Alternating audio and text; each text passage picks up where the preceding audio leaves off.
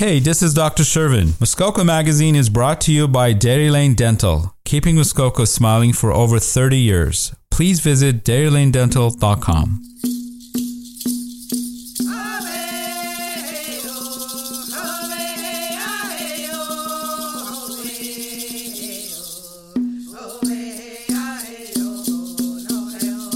Sego Aguego, Nidi Wagena, Ganagahaga, Nidi Wasoda.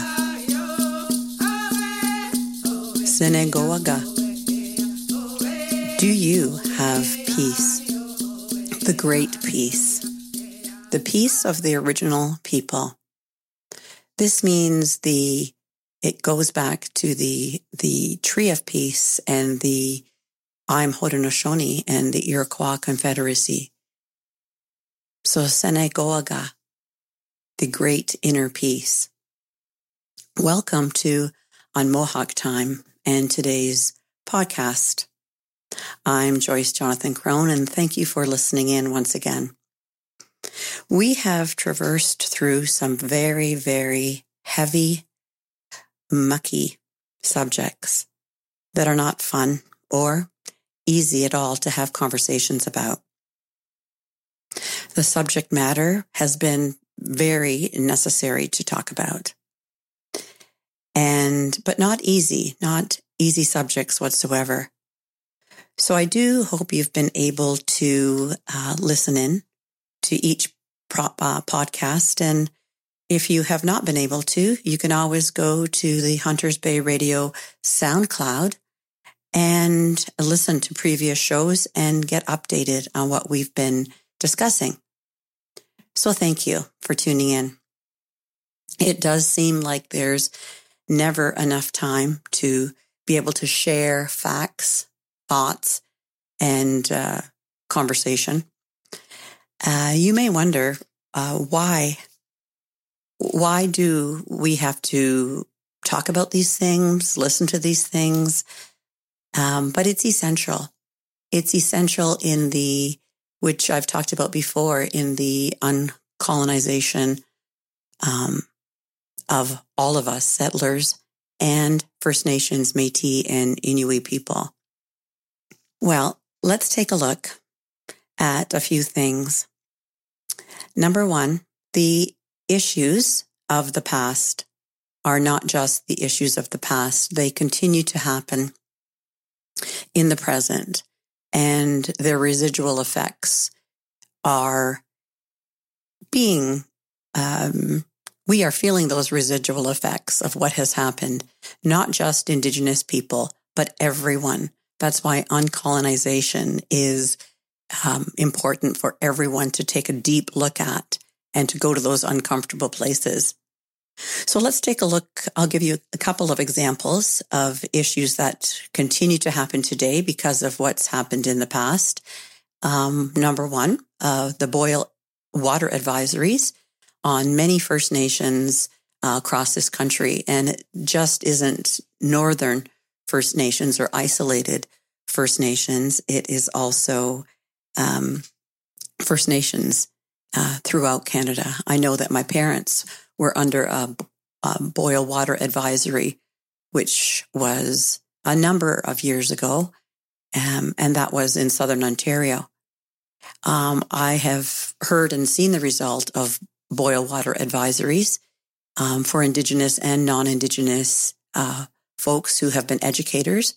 Um, one principal, a non Indigenous man, lost his wife to cancer, and also seeing uh, children being uh, having rashes and having to go to school in uh, portables that have mold in them and uh, no running water, no clean water to drink or for toileting or for cleaning yourself. Another um, example would be the health and wellness of Indigenous people, First Nations, Métis, and, and Inuit. Uh, the mental health issues, the health and wellness issues, um, issues that uh, have to do with what we've talked about before with the missing and murdered Indigenous women and the disproportionate number of Indigenous women being uh, human traffic in human trafficking, and the disproportionate uh, numbers of uh, Indigenous um, with the incarceration rates, uh, the suicide rates of uh, Indigenous. So, as mentioned, the Canadian uh, stats on suicide rates are much higher for um, Indigenous First Nations, Métis, and Inuit in uh, Canada than the current non-Indigenous uh, stats on suicide. I recently attended in May a um, at Georgian College their missing, um, murdered, and Indigenous women and girls and two spirited um, event there that they had, and I met uh, a mother there. She was actually one of the speakers um, who works and lives on a First Nations in the Muskoka area.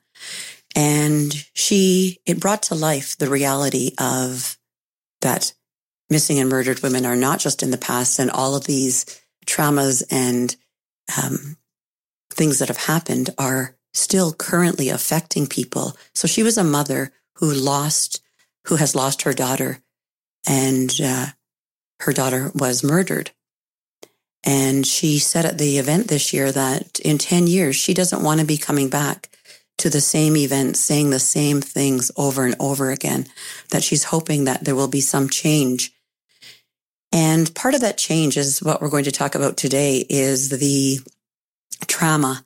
And if you have faced trauma and have gotten through it, what does that mean? What does it mean to look trauma in the eye and um, heal from that? So and how does that process work? So we are we are all creatures of habit. We don't want to look at our pain. We don't want to face it.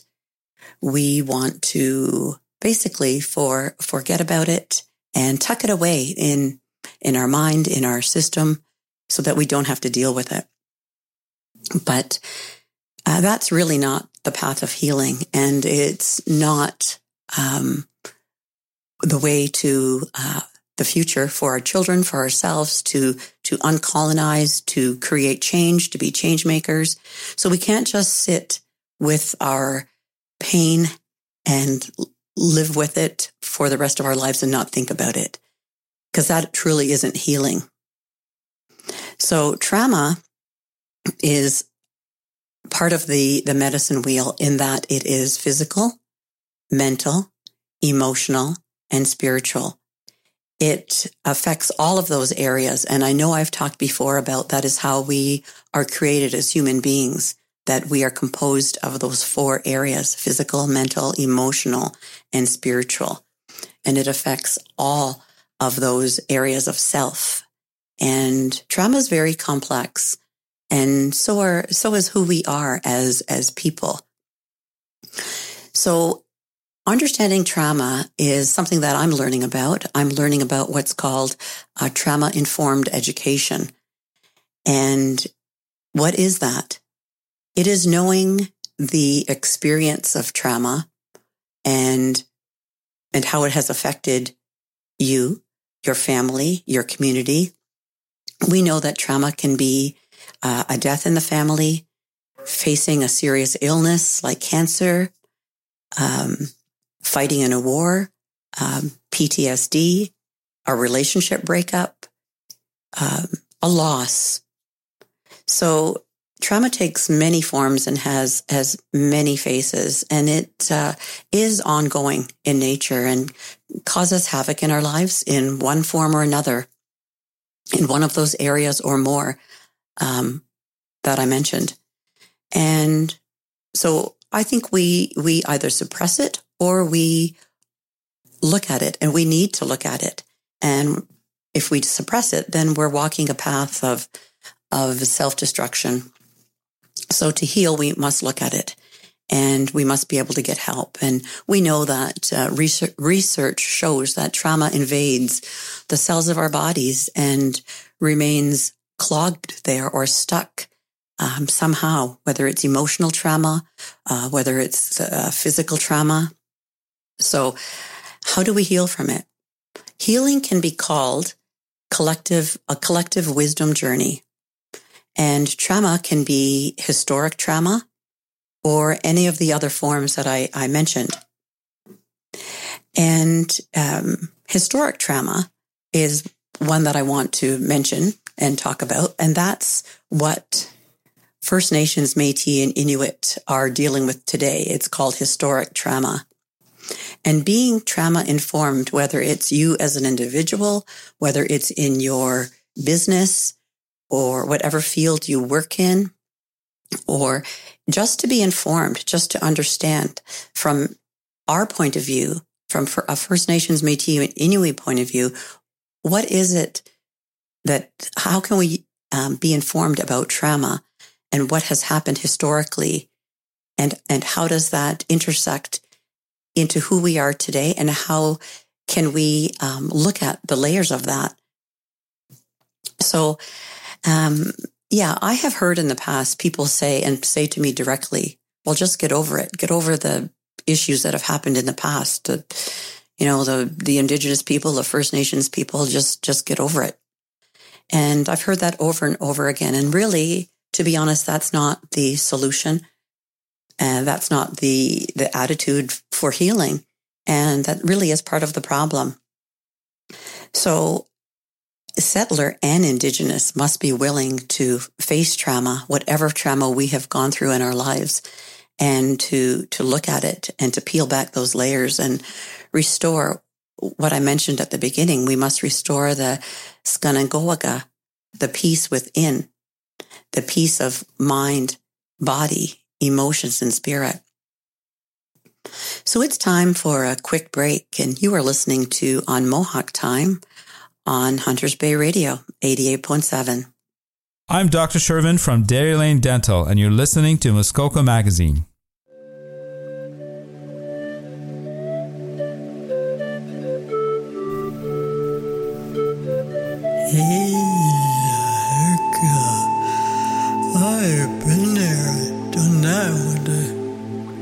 Talking about the like a heavy shadow or ghost that just follows you.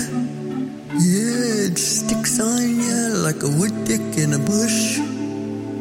I know that feeling. It's like a, trying to run from a gunshot. You're a deer in the white-tailed deer. You can't look back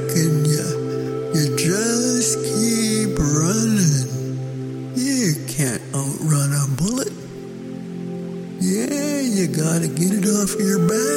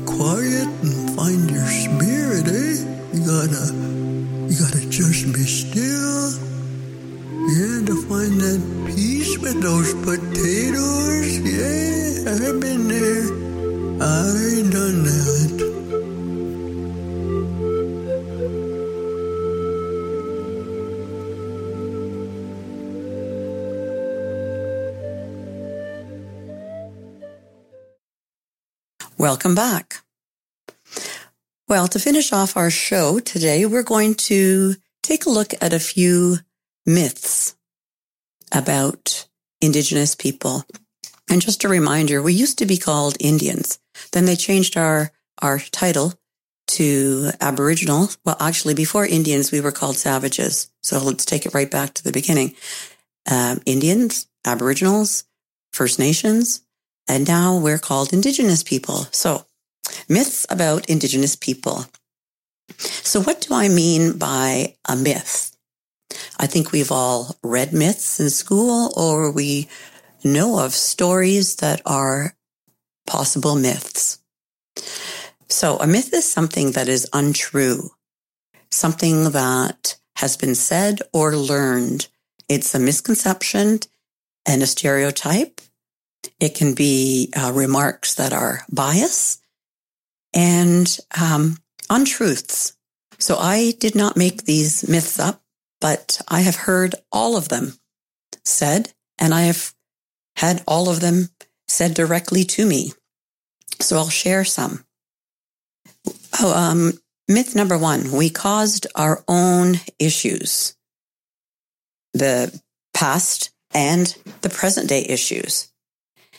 Well, that's definitely a myth that um, is not true.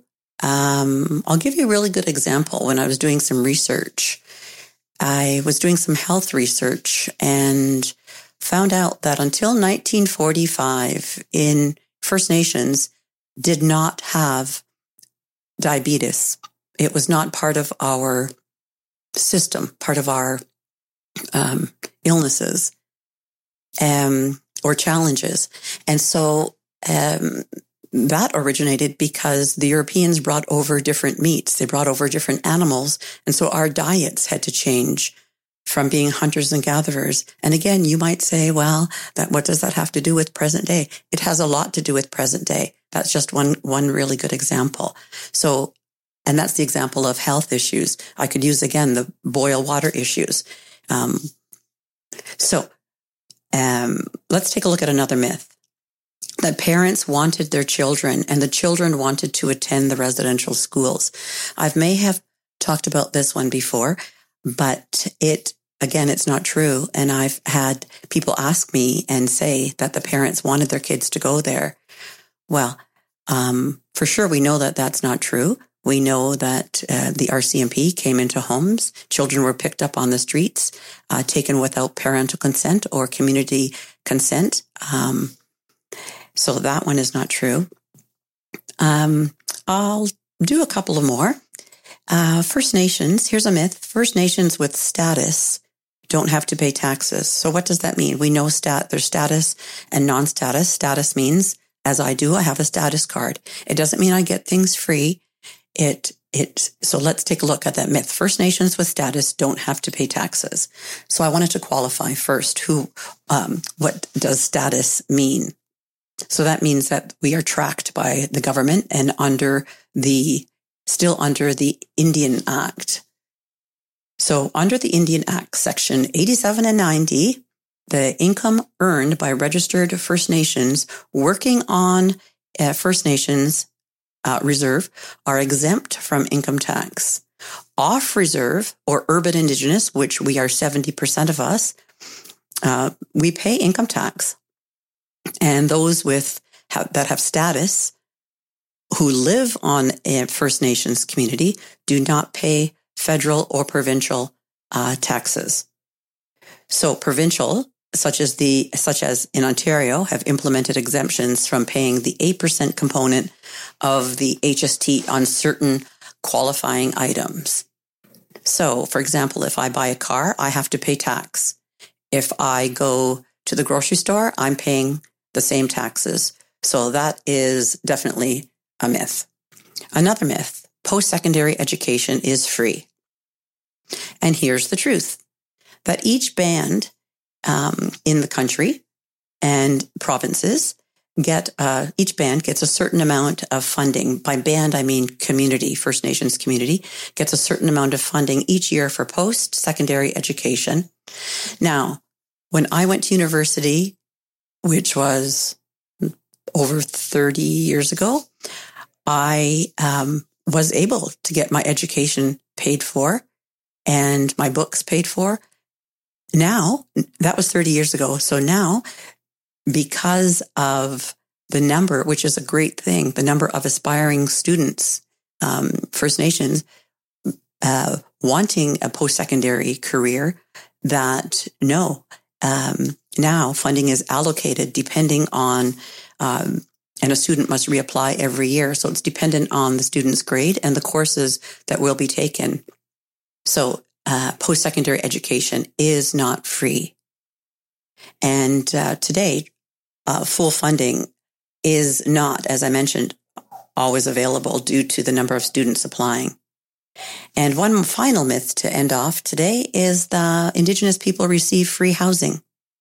The fact is, under the Indian Act and the federal government, the federal government provides some subsidies to bands or First Nations communities, um, and it is provided in a manner similar to all Canadians. So that definitely is a myth, and I have been in uh, fly-in First Nations communities and um, in Nunavut, and the housing conditions uh, because of some of it is because we keep our grandma and grandpas with us.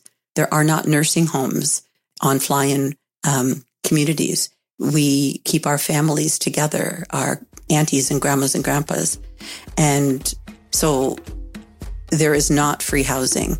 Just to help you understand a few of those myths. So I want to just thank you for tuning in today and uh, Nyawe.